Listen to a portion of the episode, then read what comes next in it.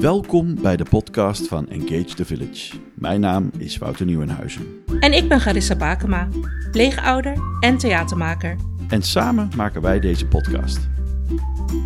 Engage the Village gaat over grote en kleine verhalen uit de wereld van pleegzorg. Naast de podcast zijn er ook plannen voor liedjes, een theatervoorstelling, fotoreportages en andere kunstuitingen. Hoe is het als je ouders pleegouder worden? Hoe is het om in een pleeggezin op te groeien?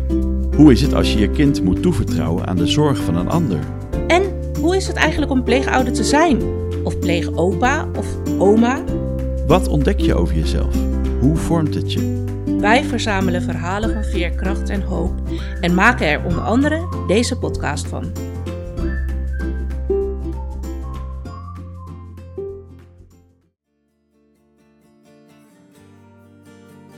Ik weet nog dat wij, voordat we van pleegzorg begonnen, toen hebben we een avond bij, bij twee mensen uit onze kerk gezeten. En, en, en die zeiden van ja, wij gaan nu wat serieuze verhalen vertellen, maar bedenk wel, er zijn ontzettend veel mooie momenten en die overheersen zo enorm. Deze zevende aflevering ga ik op zoek naar het wauw-moment. Het moment waarop pleegouders en gezinshuisouders weten, hier doe ik het voor. Ik ga op bezoek bij Bart en Ineke, bij Bea, bij Mirjam en Remco en bij Maxime en Wilma. Nou, ik ben Bart, Eh, ik ben eh, 43, Ik ben Ineke, ik ben ook 43. een meisje en een jongen zeg maar, volle, volle broer en zus en twee volle broertjes. Twee de oudste zijn- twee zijn 12 en bijna 11. Ja. En de jongste twee zijn 6 en 4. En Ineke had, eh, voordat we dus pleegzorg gingen doen, had zij dus een artikel gelezen of zo in de krant. Met name was je zo geraakt door dat broertjes en zusjes niet bij elkaar geplaatst konden worden. Dus jij zei, als we dit gaan doen, dan wil ik heel graag dat we een ruimte bieden aan twee, twee of meer uit hetzelfde gezin. Ja, Ineke beschrijft het wel eens als, eh, eh, zeg maar, je, gezin is een mobiel, weet je wel. Zoals je zo eh, boven het bed van een klein kind hangt. En daar zitten heel veel van die... eh, Figuurtjes. figuurtjes hangen eraan en stokjes en dingetjes. En als je aan één figuurtje trekt, gaat het hele ding wiebelen. Nou, en dat vind ik wel het meest ingewikkeld aan pleegzorg. Dat je gewoon merkt van, eh, ja, je hebt een heel ingewikkeld systeem en er is altijd iets in beweging. Er speelt altijd iets met iemand en, en dan gaat het hele systeem wiebelen. En, en bij twee van onze kinderen uit, uit dat soort, want dat geeft natuurlijk onrust dan. En dat uitzicht dan echt aan, eh, aan ja, toch wel in- ingewikkeld gedrag. Eh, veel boosheid of heel druk gedrag. Ja, en, en, En en- onrust en dat je soms ook gewoon wel moet zoeken naar, oké, hoe ga ik hiermee om?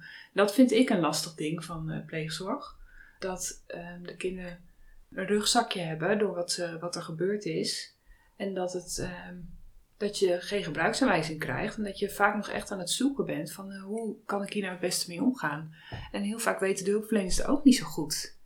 Dus eh, eh, ze geven je allerlei adviezen en die volg je dan op. Maar dan het moment dat een kind de gordijnen van, de, van het Plafond trekt, ja, dan zijn zij er niet om te zeggen wat doe je dan nu. Dus ik lees alles wat los en vast zit. Boeken, op internet, podcasts en filmpjes. En ik probeer echt, eh, ja, ik wil het zo graag begrijpen. En je, je wil gewoon zo graag dat, het, eh, dat, je, dat je een manier vindt die helpt. Nou, ik moet zeggen dat ik vanavond zo'n momentje had. Want ik was met onze derde eh, nog even wat tijd aan het overbruggen. Want het was eigenlijk nog geen tijd voor bed. Maar dan is het al wat later op de avond. Dan kost het hem wel moeite om alleen te spelen. Dus we waren even een, hadden een kleurplaat uitgezocht. En die zaten we samen te kleuren. En hij zat heerlijk Sinterklaasliedjes zingend. Lekker te tekenen. En ik zat naast hem te tekenen. En zo maakten we samen een kleurplaat. Nou, even een heel ontspannen momentje. Dat je ook merkt dat je kind echt goed in zijn doen is en ontspannen is. En dat zijn echt kostbare momentjes. met onze tweede. Eh, dus een, jongen die, eh, ja, die, heeft, die heeft veel impulsen en die, eh, die uit die makkelijk. Zeg maar. Het is een, een heel, heel bewegelijk kind, heel dynamisch, heel energiek. En hij heeft ook wel dat hij makkelijk. eh, hij, had een, hij had een fase dat hij heel makkelijk boos werd. En het kostte hem heel veel moeite om die boosheid vervolgens op te lossen. Dus dan, dan deed hij echt andere mensen pijn, of schold hij mensen uit, of maakte dingen stuk. En, en het dan oplossen, dat vond hij heel erg lastig. En eh, een jaar of wat geleden, toen op een gegeven moment heeft hij op school weer ruzie gehad met een, met een kind. En is hij echt, echt uit zijn dak gegaan en ging hij ook weer dingen kapot maken en dat soort dingen. En nou, ik ben toen naar school gegaan. Het is heel interessant. want Het is eigenlijk, eh, nou goed, ik ben naar school gegaan om, om te helpen het daar op te lossen. Dat hebben, dus de afspraak die we met school hebben. Van als, er, als het niet lukt op school, komen wij en lossen het op school op. Toen, toen op school eh, lukte het hem voor het eerst om die draai te maken. Ter plekke op school. En eh, eigenlijk ter plekke rustig te worden en zeggen: Ik heb het niet goed gedaan, het spijt me. En dat vond ik zo bijzonder dat hij dat op dat moment kon. Ik wil het oplossen Ik met wil de het meester. oplossen met de meester. Dat hij die draai wist te maken, dat, ik was zo trots op hem. En ik dacht echt van wauw, weet je wel. Dus eh, we hebben daar zo lang aan gewerkt met elkaar. En dat hij dat toen op dat moment wist te doen, dat was echt voor mij eh, een overwinning, zeg maar. Goud waard.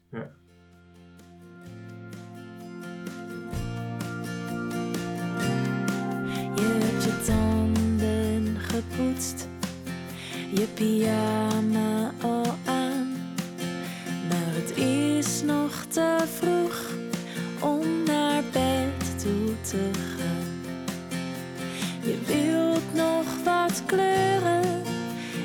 zegt: Doe je mee? We zitten dicht naast elkaar. Gelukkig moment dat ik met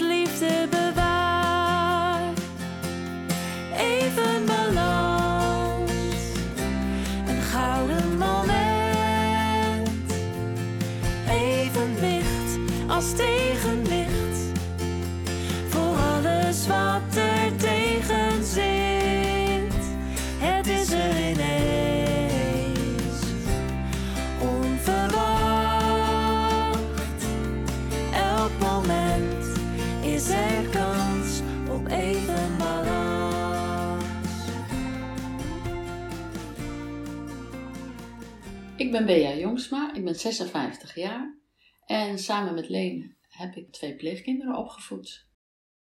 Wat ik lastig vond, was dat hun moeder niet in beeld was. Wij kwamen natuurlijk op een gegeven moment ook niet meer mee weg met je moeder. eh, kan niet voor jullie zorgen, weet je. Op een gegeven moment gaan kinderen heel veel vragen stellen. Wij hebben wel vanaf het prilste begin contact gehad met allemaal familie van onze kinderen. Onze kinderen hebben een Surinaamse moeder, die ook in Nederland is opgegroeid. Eh, dus wij, die hebben veel familie. Dus wij hebben altijd feestjes bezocht van familie. Eh, onze kinderen hebben nog twee broers en een zus. En die woonden bij een tante. Dus die hebben we ook altijd opgezocht om de paar weken. Eh, Of zij kwamen hier. Dus er was altijd veel contact met familie. En dat vonden we belangrijk. Zodat je weet bij wie je in de oorsprong hoort, zeg maar. En ze hoorden ook heel erg bij onze familie. Maar hun moeder was nooit in beeld. En dat vond ik wel heftig. En ik heb haar ook wel eens geprobeerd te zoeken, want ze was verslaafd. Maar dat is niet gelukt. En ehm, toen hoorden we dat ze op een gegeven moment in het ziekenhuis lag. Dus dachten we, oh, dan gaan we er gauw naartoe. Maar toen we aankwamen, was ze alweer weg. Ze liep dan gewoon weg. Dacht, nou, het is wel weer goed. Eh, en toen hoorden we dat ze in de gevangenis zat. En toen kregen we te horen van, eh, of van de voogd, geloof ik, van nou, je kan niet met kinderen naar gevangenis, dat is niet goed. En wij dachten, ja, maar als het je eigen moeder is, kan je er wel heen, want eh, dan zie je eindelijk die moeder. Want als ze niet vastzit, dan heeft ze geen verblijfplaats en kunnen we haar niet zien. En iemand die verslaafd is en niet een vaste verblijfplaats heeft, loopt altijd gevaar op de gezondheid of ja, het is gewoon een risicovol leven. Dus wij wilden graag dat ze wisten wie hun moeder was. Dus wij zeiden, we gaan wel gewoon wel naar de gevangenis. Dus dat hebben we twee keer gedaan. En de eerste keer, ik vond het heel heftig, want ze hadden een tekening gemaakt en die mocht niet mee naar binnen. Nou, als ik nu weet door mijn werk hoeveel er in de gevangenis naar binnen wordt gesmokkeld, dan denk ik, eh, dat, is, eh, dat allemaal eh, gefaciliteerd door gevangenisbewaarders. Maar de tekening mocht niet mee, dat vond ik echt belachelijk. En we werden gecontroleerd en moesten door een poortje. Maar goed, toen zagen ze hun moeder. En de een kroop gelijk op schoot en zei mama. En de ander ging heel kritisch tegenover haar zitten en zei: Wat heb je gedaan? En toen zei ze: Ik was op de verkeerde plek, op het verkeerde moment. En eh, nou, die keerde zich gelijk af. Zo van: eh, Dat klopt niet, of dat weet ik niet. Die was een soort boos. En de ander zat op schoot en zei mama. En die heeft mij vanaf dat moment nooit meer mijn mama genoemd. Omdat ze zo jong bij ons waren, noemden ze ons papa en mama. Daar is zij mee gestopt. Vanaf die dag, heel consequent. Ik vond het prachtig. Nooit meer zich vergist ook. Ze heeft mij altijd Bea genoemd vanaf dat moment. En hij bleef altijd tegen mijn mama zeggen en hij noemde zijn moeder bij de voornaam. Daarna zijn we weer geweest en toen was hij ook heel loyaal en oké met haar. Maar in de gevangenis dacht ik, oh, hier voel je wat een natuurlijke band doet. Daar kan niks tegenop. En vanaf dat moment wisten ze gewoon wie hun moeder was. En ik denk dat je heel snel van iets of iemand wat je niet, die je niet kent, maar die wel bij je hoort, of een situatie, dat je daar een roze wolk van maakt. Het is natuurlijk nooit een roze wolk, maar het is gewoon een mens van vlees en bloed met een verhaal. Met heel veel roze en ook andere kleuren. En toen had ze een gezicht. Toen wisten ze wie ze was. En ja, dat was fantastisch. Zij heeft later gezegd, en dat vind ik vanuit haar heel groot, eh, dat het haar ook goed heeft gedaan dat ze haar kinderen zag in de gevangenis, omdat het haar motiveerde clean te blijven om haar leven op te pakken. Je hoofd zat vol met vragen. Het einde leek wel zoek. Hoe konden wij je helpen? We wisten het niet goed. Maar nu sta jij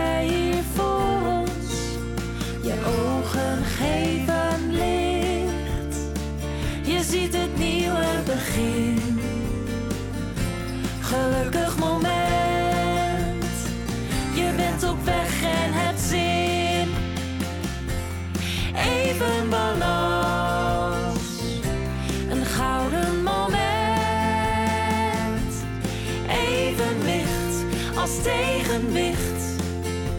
Voor alles wat er tegen zit. Het is er ineens.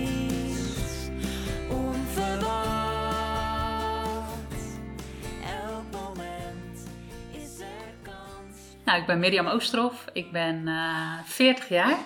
Ja, ik ben Remco en ik ben getrouwd met Mirjam, 44 jaar. En wij zijn pleegouder van eh Davy en Maria. Wij hebben heel bewust voor, eh voor eh, puberpleegkinderen gekozen. Dus toen wij zes jaar geleden begonnen, toen eh, wa- was Davy, die was net 17 toen hij bij ons kwam. En Maria was, was 13. En ik denk, als ik voor mezelf spreek, zou ik dezelfde keuze weer maken. Alleen de manier waarop ik erin zou gaan, zou misschien wat anders zijn. Ik denk dat ik, eh, als ik nu terugdenk aan zes jaar geleden, dat ik, dat ik er met een eindeloze ambitie in ging. Met het idee om zeg maar, het leven van onze meiden wel te fixen, om het maar even zo te zeggen. En ik denk als ik het nu over zou doen, dat ik veel meer vanaf het begin af aan zou relativeren en veel meer gelijk zou oefenen in loslaten en meebewegen wat er, eh, wat er gebeurt. In plaats van te proberen om het steeds ten positieve te veranderen. Ja, dat herken ik wel, eh, wat Remco zegt. Ehm, dus ja, ik zou er ook weer vol voor gaan. Ik had het voor geen goud willen missen de afgelopen jaren. En ik denk aan de ene kant dus van, oh ja, ik zou er anders ingaan. Want je hebt heel veel geleerd van wat je eigen houding ook doet met hen. En dat was niet altijd, eh, zeg maar, het beste voor hen. En aan de andere kant denk ik, oh ja, doordat we er ook zo onwijs ingingen met 300%, is ook gebeurd wat er is gebeurd. Dus Ja. ja, daarin wil ik dat ook wel relativeren. Dat ik denk, ja, het heeft ook iets moois uiteindelijk eh, wel gemaakt. En eh, wel gebracht ook. Voor ons en ook voor de meiden. Het, was goed dat we er naïef in gingen. Ja, dit, dit- het zit voor mij in, in kleine momentjes, zeg maar, die eigenlijk gedurende die hele periode eh, zo eh, vaak ook terloops gebeurden. En ook wel in grote wauwmomenten. Allebei onze, de, onze oudste pleegdochter is nu 22. Die is net zes weken geleden vertrokken voor een jaartje naar het buitenland om daar eh, te werken en te wonen. En de jongste is 18 net geworden in de zomer. En die woont nu eigenlijk in een begeleid kamerwonenproject op zichzelf. En het feit dat ze allebei dat doen en nu ook eraan toe zijn en dat kunnen. Ja, dat is wel echt een super wauw, zeg maar. Dat je nou, dat ook samen met hun hebt bereikt, dat ze dat nu, eh, nu kunnen doen. En als ik terugdenk aan de, de periode dat ze bij ons in huis woonden. Ja, daar zitten ook vaak in kleine dingen. Zo herinner ik bijvoorbeeld dat, dat Davy, die eh, woonde in dezelfde plek als waar wij wonen. Eh, dat die bij ons kwam wonen en op een gegeven moment zo vanuit school appte van, joh, ik ga nog even met een vriendin vanmiddag dit en dit doen en dan kom ik daarna naar huis. En dat ik terug appte van, ja, bedoel je dan je eigen huis waar je eigen ouders wonen of... En toen reageerde ze, nee, gewoon naar jullie natuurlijk, gewoon naar huis. Terwijl daarvoor was het dan vaak toch ook nog een soort van een beetje vaag hoe onze plek genoemd moest worden. Ja, en zo'n momentje dat je dan merkt, oh ja, ze noemt het nu soort huis eh, met ook de betekenis erbij dat het dus een plek is waar ze zich fijn voelt en veilig voelt. Ja, dat zijn dan van die momentjes dat je denkt, oh ja, yes, daar, eh, daar doe ik het voor. Eh, en dat is gewoon heel tof om te zien dat je dus zo'n plek ook kan bieden voor, voor een jongere. Ja, ik denk dat dat ook effect heeft op mezelf. Omdat ik daarin dan zie dat dat wat wij doen als pleegouders, dat dat ook een positief effect heeft. Dus dat dat ervoor zorgt dat, nou, dat in dit geval Davy zich ergens thuis voelt en ergens veilig voelt. En dat dat een plek is waar ze graag naartoe gaat. En dat dat heel lang ook niet het geval was eh, eh, op de plekken waar ze daarvoor zat. Dus in dat soort kleine momentjes, eh, ja, daar zie ik wel aan, eigenlijk aan beide kanten dan, zeg maar, dat wauw-gevoel. Als ik denk aan een wauwmoment eh uit de afgelopen periode, dan denk ik aan een moment dat, ik, eh, dat ik ophaalde. Ze had een, een pittig proces heeft ze doorgemaakt in therapie. En ik haalde haar op en ik keek haar in de ogen en ik zag opeens weer glimmende ogen. Dat ik dacht, oh, het licht in je ogen is weer aangegaan. En dat was na een periode die best wel pittig was. En dat ik, dan gun je je kind zo dat, dat ze er doorheen komt, maar je kan het niet geven. Dus het is ook een soort van maar toekijken en denken, oh ja, als je maar de goede hulp krijgt, als je het zelf maar aan kan pakken, als dit het moment voor jou wordt om dit wel te doorbreken. En, eh, en dat zag ik toen echt in de ogen, dat ik dacht, oh ja, hier staat een kind wat van zichzelf kan houden en wat verder kan in deze wereld. Ja, dat was voor mij echt een wauw moment. Ik kan me eh, een keer herinneren met ehm, Maria, die kan best wel zeg maar ehm, nou, met veel energie aanwezig zijn. Dat je af en toe wel eens dat je denkt, zo kan het even een stukje minder. Ehm, en dat ik, dat ik heel vaak dat, dat ook vroeg. Dat ik dan zei, Maria, doe even wat rustig. Of Maria, doe ze even niet. Of Maria, doe eens even zo. En dat je merkt, oh ja, daar ben ik continu een soort van aan het commanderen. En dat roept ook altijd eigenlijk weerstand op. Eh, dus dat is eigenlijk helemaal niet effectief. En toen ben ik een keer dat anders gaan doen. En toen heb ik, toen heb ik op een gegeven moment tegen Maria gezegd, niet van, doe eens even rustig. Maar toen zei ik tegen Maria, goh, ik merk dat je echt heel veel vragen tegelijk stelt op dit moment. En toen was het even stil, toen zei ze, ja, dat klopt eigenlijk wel, ik ben ook heel druk in mijn hoofd. En toen kwam er dus een soort van heel ander proces op gang. Dus niet een proces van, van weerstand en ik moet me houden aan de regel van een ander. Maar eigenlijk een soort van even een momentje van inzicht ook bij haarzelf. Van, oh ik ben eigenlijk heel druk, dus ik moet eigenlijk even gewoon rust hebben. In plaats van continu mee bezig zijn met vragen stellen. En dat je dus dan bij jezelf merkt, oh ja, als ik dingen net even op een andere manier doe, dan heeft dat zo'n ander effect op een pleegkind. eh, met dan ook vaak hele positieve gevolgen. Dus dat, nou, die, verandering, dat vind ik ook wel een wauw-effect. Ja, ik ben ook heel trots op Maria. En eh, dat heb ik eigenlijk gemerkt, eh, dat is nog niet zo lang geleden. Ze woont sinds kort eh, op zichzelf. En nou, daarvoor had ze allerlei doelen om de kamer natuurlijk heel mooi in te richten. En ze wilde echt dat dat echt haar eigen kamer werd. En nou, daar had ze allemaal geld voor nodig. En toen hebben we met elkaar een plannetje gemaakt om aan dat geld te komen en dat ook te sparen van haar salaris. En dat vindt ze best pittig. Maar dat heeft ze supergoed voor elkaar gekregen. En dan denk ik echt van, oh ja, en daarin kan een ontwikkeling soms ook heel snel gaan. Je denkt, oh, een half jaar geleden had dit nog niet gekund. En nu sta je er bijna bij te kijken en dat je denkt, oh ja, en je doet het helemaal zelf, hè. Je hebt helemaal niet meer nodig dat wij dat dan in beheer nemen. Nee, je kan dit gewoon. Ja, dat is echt eh, heel mooi om te zien. En ook om te, vooral te zien dat ze er zelf dan zo gelukkig van wordt en zo trots is op zichzelf. Ja. Dat is denk ik bij alle wauwmomenten. Dat je, dat je ziet dat je, dat je kind een soort van, nou, zo'n sprongetje maakt in het leven. Eh, trots is op zichzelf, zichzelf accepteert. Ook de situatie, hoe moeilijk soms ook. En dat je denkt, oh ja, en dat is uiteindelijk ook nodig om echt verder te komen. En, eh, ja, en, en je leven ook eh, perspectief te geven. Dat je denkt, oh ja, ik ga, het, ik ga het wel redden. Ik kom er wel. En we kunnen nog niet weten hoe de toekomst zal zijn. Maar we zaaien vol vertrouwen, ook al is oogst maar klein. We drogen onze tranen en we tellen elke lach. Het leven bracht ons samen en we plukken elke dag.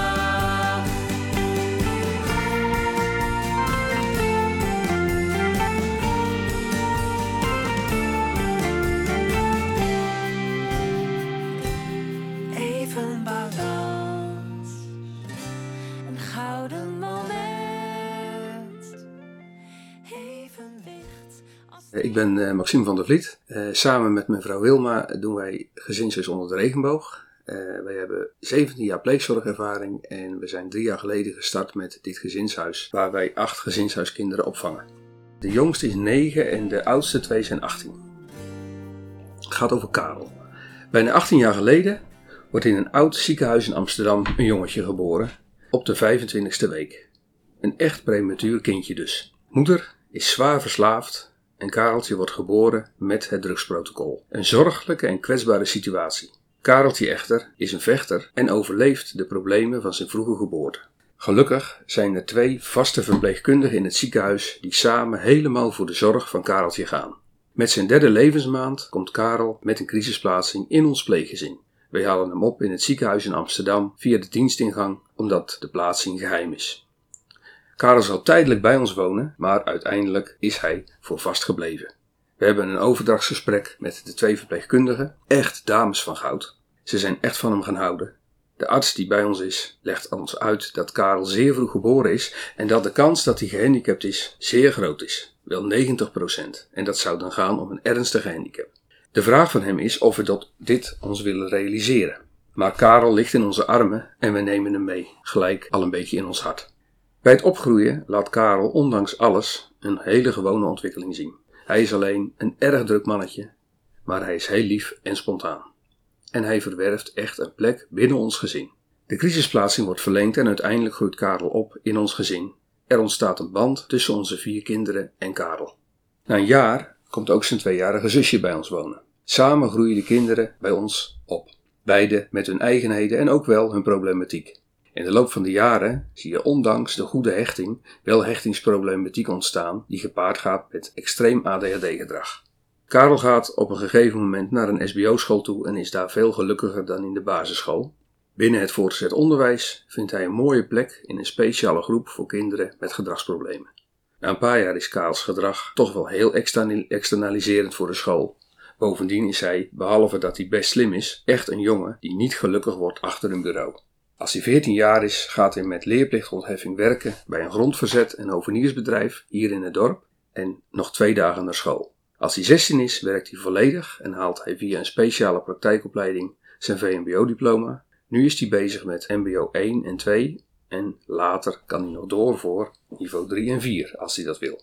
Ondertussen haalt hij zijn tractorrijbewijs en gaat zelfstandig op pad met een grote tractor en kraan om een natuurspeeltuin aan te leggen bij een nabijgelegen vakantiepark. Hij is geweldig in zijn werk en wordt er ook heel blij van. Zijn eigen waarde groeit. Karel en zijn zus horen echt bij de familie. Op de trouwdag van onze oudste zoon vraagt de fotograaf om een foto van de bruidegom met zijn broers. Karel stapt als eerste naar voren en daarna volgen de andere twee broers. Toen Karel 15 jaar oud werd, zijn we gezinshuis geworden en er zijn nog wat meer kinderen en jongeren bij ons komen wonen. Ook met hen krijgt hij een goede relatie. Hij is gewoon een hele sociale vent. Als ik met mijn vrouw terugkijk op het leven van Karel, dan geeft dit ons echt een kick om door te gaan met het werk wat we voor al deze kinderen doen die het zo hard nodig hebben. Bedankt voor het luisteren. Aan deze aflevering werkten mee Bart, Ineke, Bea, Remco, Mirjam, Maxime en Tabita van Dongen. Het liedje werd gemaakt door Roeland en Mirte Smit. Uitgevoerd door Roeland en Mirte Smit, Bart Visser, Jos Otters en Niek Smelt. Productie en mix door Roland Smit en Nick en Felipe Smelt. En de overige muziek die je hoorde is van Blue Dot Sessions. Engage the Village is een initiatief van jeugdhulporganisatie Triade Vitré en Broedgebied in samenwerking met verschillende kunstenaars en pleegzorgorganisaties. De podcast is een productie van Qatar. Vond je dit interessant? Deel de podcast dan met je familie, vrienden en collega's en abonneer je via de podcast-app of via YouTube. Wil je reageren of meepraten? Stuur dan een mailtje naar engagethevillage.broedgebied.nl of ga voor meer informatie naar triadevitré.nl.